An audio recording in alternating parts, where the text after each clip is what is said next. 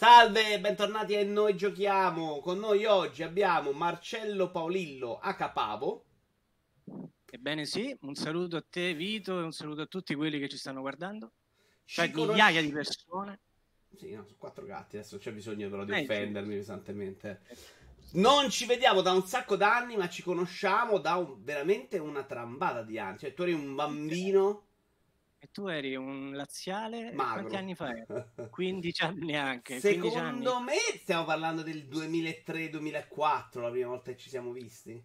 Penso 2004, sì. Detto una- Perché un salutissimo al carissimo Valerio Mandova. eh, la prima volta che ci siamo visti era da lui per- come Eh redazione di Game Plus insieme a Dim, a Michele Iurlaro anche. Che sento Il più Dream spesso, Team. però. Team Quando il, giornalismo, quando il giornalismo videoludico era degno di essere chiamato tale, insomma. Sì, puoi subito cominciare, Paolo. Giornalismo videoludico, però, di cui tu fai parte. Ah, beh. Ancora, in parte questo, almeno. Questo, questo lo tagliamo. Vabbè, insomma, ma non ho un grande rispetto di te, quindi non figurati. Ah, è E... Su Game Plus, eh, adesso scrivi anche di cinema per... Assolutamente, scrivo per Mondo Fox, per Spazio Games, lato Games e lato Cinema e per altre varie testate. Quindi diciamo che un pochino ne capisco, ma no, non voglio incensarmi, lo faccio già abbastanza sui social, quindi Ecco, l'umiltà non è mai stata il tuo forte, Eh, questo no. lo ricordo benissimo. decisamente no. Partiamo alla... subito, qui si fa subito di giochi giocati, partiamo da Death Stranding, sei uno di quelli sì o uno di quelli no? Attenzione, domanda secca? Devo essere per forza Tra sì o no? Sì, beh sì, secondo me cioè, il mondo è diviso così, dai. cioè. Non c'è Posso Death Stranding forse, dai. Sono d'accordo, sono d'accordo con te, bisogna prendere una posizione chiara.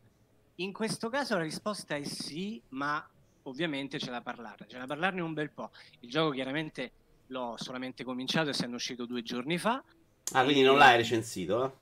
non l'ho recensito al momento e paradossalmente non ci tengo neanche a farlo, perché è uno di quei giochi in cui l'esperienza va vissuta.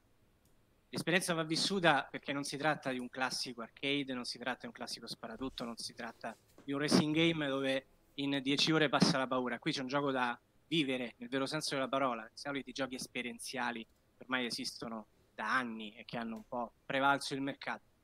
Quindi recensirlo sarebbe stata un'impresa. Infatti, come avrei anche visto, i voti sono, hanno oscillato comunque da pessime recensioni che l'hanno stroncato a voti intermedi a capolavoro assoluto 10-10. Anche Famitsu l'ha premiato con il massimo di voti la settimana scorsa. Anche noi di Spazio l'abbiamo premiato con voti altissimi, meritatissima la recensione, tra l'altro bellissima, cura di Stefania. Bellissimo gioco, ma soprattutto grandiosa esperienza. Non so se sei d'accordo con me, Vito. Io ho fatto due ore di gioco, quindi non te lo so dire. Devo dire che a me, quando, a me piace quando c'è questa varietà di contenuti, perché la critica che ho fatto spesso alla critica videoludica, di cui tu fai parte, è che per cercare di dare un parere obiettivo, oggettivo, che va bene a tutti, si è arrivata veramente ad uno standard opinione in cui l'autore viene completamente svilito perché deve spesso non dare la sua versione dei fatti, ma la versione che si immagina abbiano quelli che dovrebbero comprare il gioco. E quindi abbiamo una serie di recensioni molto piatte. Questo è un gioco che divide, secondo me già è qualcosa di diverso dal solito. Assolutamente, perché Kojima io lo chiamo bonariamente un cialtrone. Per me Kojima è un cialtrone, ma in senso buono in realtà, perché, ripeto, lui trattandosi di un regista mancato, questa è una cosa che non smetterò mai di ripetere all'infinito. Tant'è che ha annunciato di volersi avvicinare al cinema proprio alcuni giorni fa, quindi diciamo che ha avuto ragione. Sì, vabbè, Questo non, ha sorpreso vista- nessuno, dai.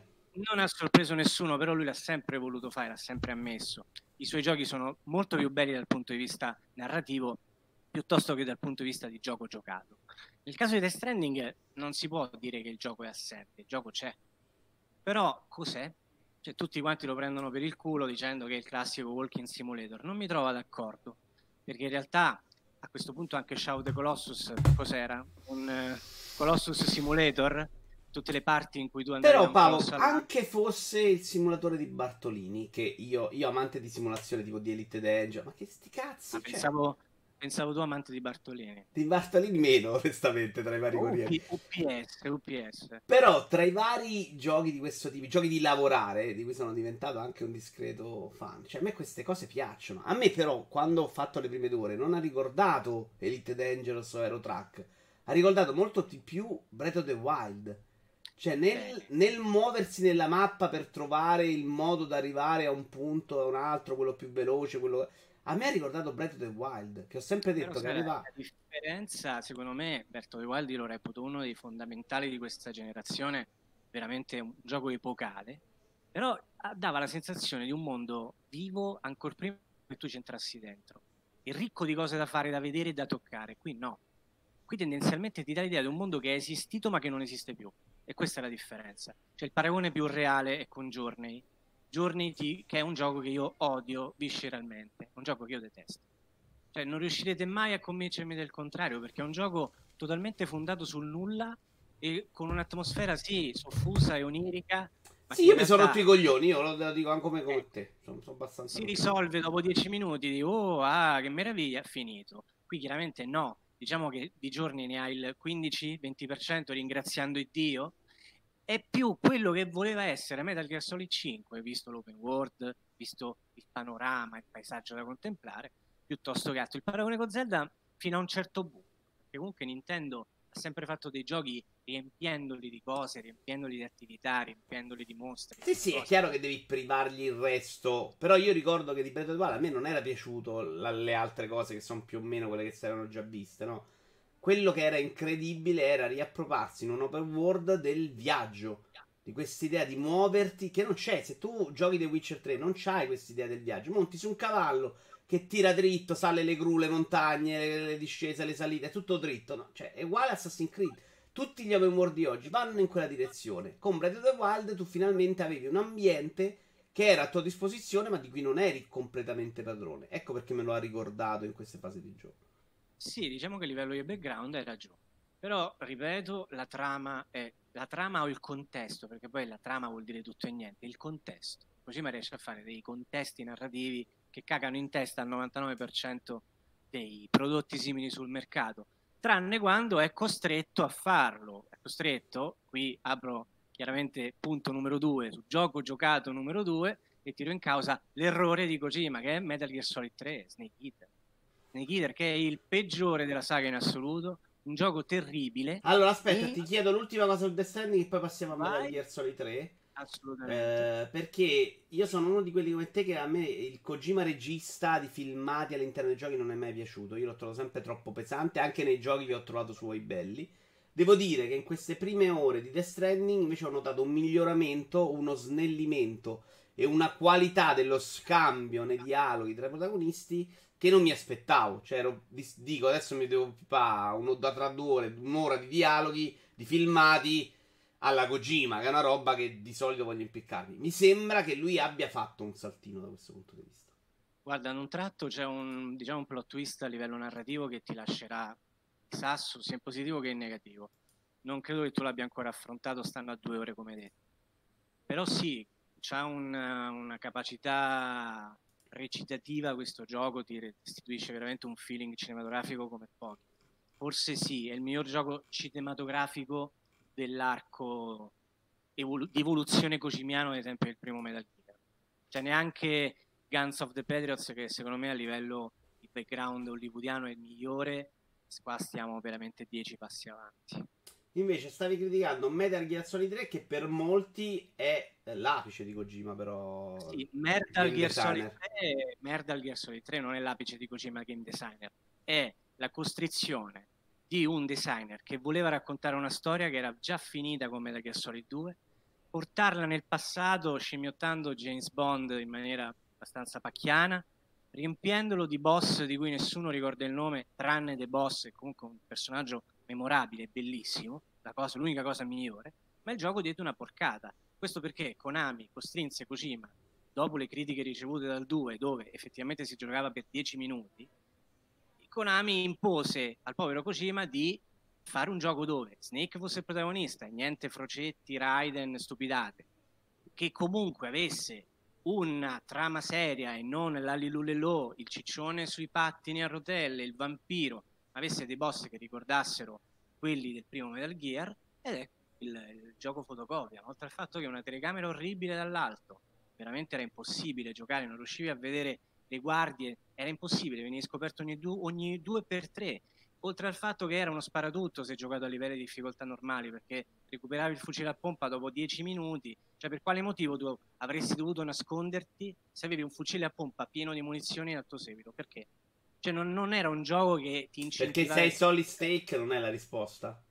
Eh no, assolutamente, anche perché tu non eri neanche solid, capisci? Era anche la fregatura. Cioè, anche, anche Batman, ah, sì, è vero. Però anche Batman in teoria potrebbe risolvere tutto prendendosi un pompa con delle munizioni. Non lo fa per scelta. Però non lo fa per scelta etica e non lo fa soprattutto a volte, specie nei giochi, per le possibilità investigative che ti offre il titolo. Cioè, tu lì ti obbliga a essere investigativo per risolvere dei piccoli enigmi ambientali. Qui no, tu in Metal Gear Solid 3 hai delle macro arene in cui ci sono 10 nemici e tu puoi fare 1, 2, 3, 10 col fucile a pompa e poi te ne vai e così via.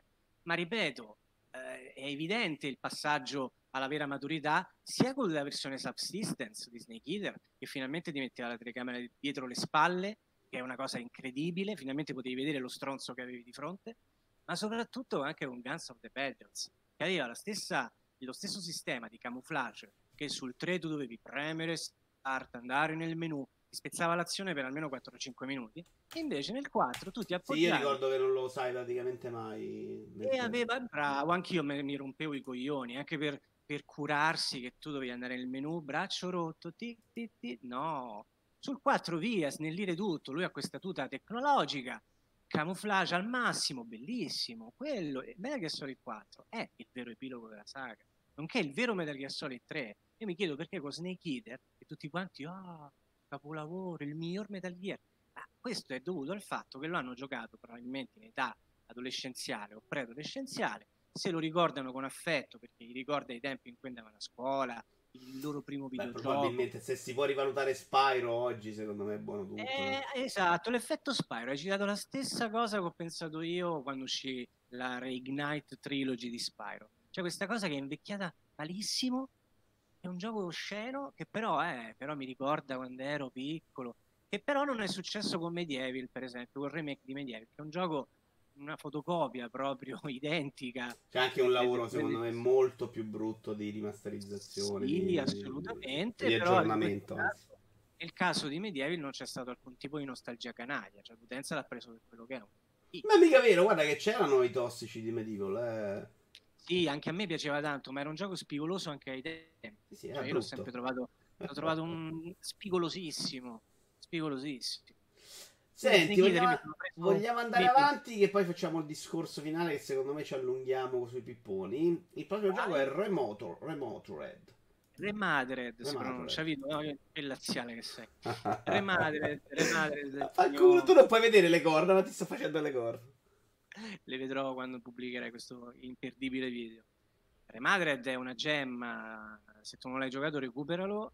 Remadred che tra l'altro è uscito da poco in versione fisica su Switch dopo un debutto fallimentare sempre sulla piattaforma ibrida, ibrida Nintendo perché è una versione inguardabile, bug tecnicamente indecente. Fortunatamente il 31 ottobre, in concomitanza con l'uscita fisica, Daryl Larsa ha rilasciato una patch enorme che è praticamente un altro gioco, è veramente, veramente una chicca. L'avevo già provato prima, l'ho rifatto su Switch in modalità portatile, è veramente una gemma. È un gioco che è, è tutto quello che un appassionato di survival horror vecchio stampo può desiderare. E quando dico vecchio stampo intendo Clock Tower, intendo Silent Hill, non intendo Resident Evil perché magari la piega action che ha preso la saga è un po' diversa. Su quello, ad esempio, c'è Damer, che è un gran gioco che riprende proprio quello stile un po'. Hai giocato Damer? Sì, l'ho trovato molto buono, c'ha delle cose che non vanno, ma è assolutamente... Demer sarebbe buono. quello di quei ragazzi che erano stati addirittura contattati da Capcom quando sì, fecero... Sì, Invader, Invader Studios di Michele Giannone, che saluto, uh-huh. e veramente anche quello un gran titolo, ma Remadred anche a livello personale ha dato qualcosa in più. Il lavoro artistico di Chris Daryl... Eh, Però di Remadred ne abbiamo parlato, guarda, se mi dai due parole su Demer sono più contento, che onestamente non ne ha parlato nessuno si è un po' passato in sordina. Completamente sotto... essendo uscito solo su PC, forse questa cosa un pochino ha rallentato, ma non è detto che non eh, uscirà anche su console prossimamente.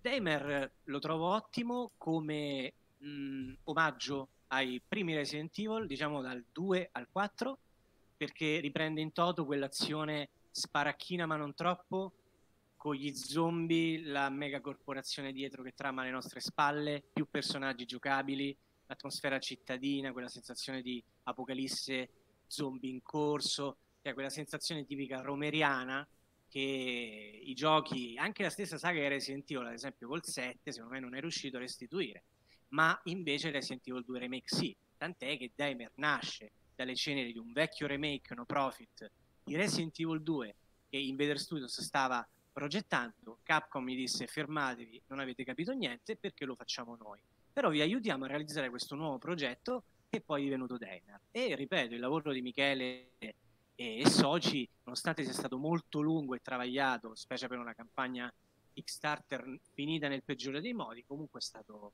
è stato eccellente. Io l'ho riprovato anche a Colonia prima di giocarlo nella versione finale quest'anno, ottimo. Un gioco comunque ha un motore grafico limato alla perfezione, ben fatto. Ripeto, miglioramenti, essendo il primo titolo grosso dei ragazzi, è ovvio che non possa essere il capolavoro immortale. Però è un gioco che ha assolutamente bisogno di visibilità e spero tanto che esca anche su altre piattaforme magari per è uno di quei giochi che probabilmente gli farebbe bene finire dentro un pass perché faccio fatica a credere che possa avere comunque un grosso riscontro. In un pass loro potrebbero farsi un nome con un titolo in cui assolutamente, stanno assolutamente anche sperimentando e, e, avere poi una forza per i titoli successivi più importanti. Assolutamente magari. vero e spero che, che loro già ci abbiano, ci abbiano, pensato. So che c'è qualcos'altro in, uh, che bolle in pentola, forse qualcosa so ma non lo dirò di certo qua. Eh, ma ripeto, ottimo, sia Damer sia Remadre, diciamo che sono due facce della stessa medaglia. Non sono lo stesso gioco, ma fanno parte di un'ottica da survival horror che si è completamente persa nel tempo e fortunatamente noi italiani ci siamo arrivati prima. Quindi lode all'horror italiano. Allora, l'ultimo discorso che volevi fare non era, cioè, era su un gioco che la critica difficilmente vedremo difendere. Eh, che è Fortnite, che è uno di quegli eventi che capitano, la critica, i, i vecchi stanno lì a dire che è sta merda, ma intanto cambiano il mondo dei videogiochi in, in modo inequivocabile. Fortnite è, è, indiscusso che secondo me che sia un gioco di quelli che hanno inciso di più negli ultimi dieci anni. Io come dissi a maggio in Rai, come ti dicevo prima iniziare la diretta, reputo Fortnite il gioco uno dei giochi più importanti di questa generazione, se non il più incisivo, ma non per le qualità intrinseche del prodotto che diciamo spesso come foglio di carta, è un semplice sparatutto in terza persona dove vince che rimane in piedi. Fine. Tecnicamente abbastanza bruttino, esteticamente anonimo, ma crea dipendenza. Ragazzi, crea una fottuta dipendenza. Quando lo presi per la prima volta, che ci provai, giocai per la prima volta, io sapevo di avere tra le mani un gioco per una fascia età bassissima. Infatti ci, giocava, ci giocavano i nipotini di una mia amica. Detto, vabbè, dai, proviamo, vediamo un po'. Effettivamente erano passate due ore e mezza e noi stavamo ancora lì a giocarci. C'era qualcosa di strano, qualcosa che effettivamente non succede sempre nei videogiochi. Può succedere magari con un AAA, ad esempio a me è successo con Breath of the Wild, c'è un gioco che è capace di succhiarti l'anima, passano 100 ore e tu non te ne rendi conto. Ma Fortnite ha un meccanismo così rodato, così fluido, così vincente, così succhiatempo, che è impossibile non rimanerne colpiti. Oltre al fatto che Epic Games, col passare dei mesi, ha imbastito una sorta di evoluzione reale del prodotto. Ultimo, ma non meno importante, il famoso buco nero che ha catalizzato l'attenzione dei media di tutto il mondo. È stata una cosa incredibile. Cioè, si è fermato l'internet quel giorno. È stato una cosa Sì, è, è stato secondo me l'apice di un modo di comunicare in questo gioco che farà assolutamente ma... scuola, ma anche il passaggio mobile il cross platform. Tutta una serie di eh, stupidaggini impensabili solo qualche anno Bravissimo. fa. Fortnite fottendosi anche probabilmente de- de- della qualità dello scontro, perché poi se uno gioca su mobile, ma come puoi competere con uno su PC, no? Eh, anche se credo che faccia delle robe separate, adesso non, non, al 100% non me lo ricordo. Comunque, eh, se l'è sbattuta, cioè ha detto facciamolo, poi fra dieci anni risolviamo il problema, adesso facciamo giocare tutti insieme, creiamo questo account condiviso su tutte le piattaforme, eh, comunichiamo gli eventini, ci ha provato anche a Overwatch, insomma, a fare la stessa cosa, riuscendoci già molto meno bene. Eh, Boh, sì, come, come si fa a dire che questo gioco non, non, non, ha fatto la storia? Poi, onestamente, io ho giocato un po' PUBG. Eh, che, che, mi piace già più di questo da vedere. Mi sono comunque annoiato prestissimo. Quindi, per me l'effetto droga non, esatto, non ha, non ha esatto quella scintilla che è in grado di darti Fortnite. Forse proprio il suo essere più frivolo e meno pretenzioso. Ad esempio, anche Call of Duty Mobile. Tutti i detrattori di Fortnite su Call of Duty Mobile ci sono buttati proprio, ci sono fiondati, ma perché? Che poi sono giochi che si fondano sullo stesso scheletro. Per quale motivo? C'è uno butta merda su un gioco solamente per bambini, poi vai a provarlo e lo trovi incollato fino alle 6 della mattina. Questa è la differenza. Ma l'onestà intellettuale, io Fortnite non smetterò mai di difenderlo, oltre al fatto che è un gioco che è stato in grado anche di andare oltre, poi magari di collection figure, l'album di figurine, cioè è diventato un fenomeno di costume e quando un gioco diventa un fenomeno di costume così grande, così imponente, io abbasso la testa e applaudo. Ma poi cioè, chi ha segnato anche il mercato, cioè c'è stato il momento in cui ognuno ha provato a buttare dentro il suo Battle Royale. Eh, c'è chi ci è riuscito malissimo, c'è chi ci è riuscito un pochino, c'è chi ci riesce di più. E poi parliamo del gioco probabilmente più giocato di questa generazione che è un free to play. Cioè, l'avresti detto esatto. dieci anni fa questo è un colpo di genio ulteriore, cioè ti do una cosa gratuita e ci guadagno in un altro modo, ma no, dieci anni fa impensabile, dato il free to play è anche stata una cosa che... Forse anche cinque anni fa sarebbe stato... No, come fai a fare un gioco che devi costantemente aggiornare e farlo gratis? Invece hanno preso la formula del mobile che funzionava, messa su un numero di giocatori esagerato e ha funzionato. Poi io, io più lo guardo più... Incredibile, incredibile non sono un giocatore di Fortnite, anche per mancanza cronica di tempo, ma non smetterò mai di seguire il fenomeno di costume dietro al titolo Epic. Poi, altra cosa di... che non abbiamo citato, questo è un gioco perfetto per Twitch, che è stata un po' la sua fortuna. E oggi diventa molto importante per chi fa videogiochi pensare anche a che tipo di rapporto può esserci nel momento in cui uno streamer famoso lo porta a Uh, sì, basti pensare Ninja comunque, tutta la faccenda su, con, su quando... Sì, sì, ma è un gioco che la gente lo guarda con piacere per ore, evidentemente ha dei meccanismi, anche come tempi, no? Cioè delle belle pause, puoi parlare. Un Call of Duty è inseguibile se tu lo guardi in streaming. No, un Rainbow Six è difficile, no? Questo... Non c'è paragone.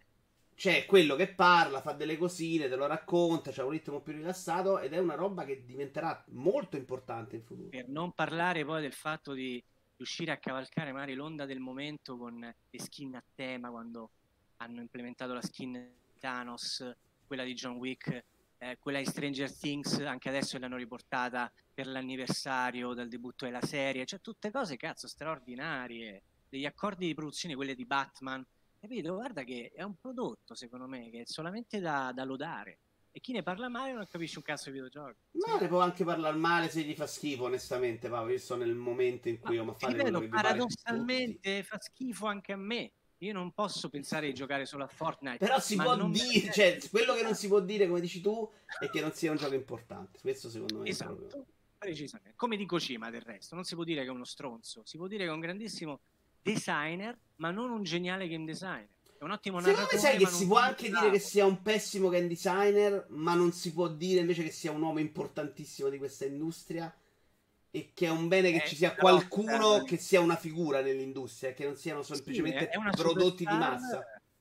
Bravissima, è una superstar, Kojima, una rockstar del videogioco, io l'ho sempre definita così, tant'è che è proprio notizia di oggi o di ieri è entrato nel Guinness dei primati come uomo dell'industria dei videogame più influente sui social, su Twitter e su Instagram. Eh sì, ma è evidente, non ce ne stanno tanti. Cioè, Weda ormai, secondo me, con lo studio personale andrà un po' a sparire. Ce n'era qualcun altro di quelli più anziani, no? Molino mi vengono in mente, quelli che prima avevano fatto un po' la storia. Questo sì, mercato ma... oggi è basato su prodotti industriali e la figura viene veramente poco fuori. E quindi è un bene che ci sia anche dell'autorialità. Assolutamente. Va bene, Paolo. Se non hai altro da dire, io ti lascio subito. Ti ringrazio per essere stato qui con noi. Noi Grazie. spero ci vedremo presto a Roma perché hai pure rotto un po' le palle. Sono dieci anni che me ne buca almeno. Andiamo a vedere a Roma allo stadio. dai, Roma, dai. Vattene a fa culo. Ciao, grazie a tutti. Alla prossima. Un saluto.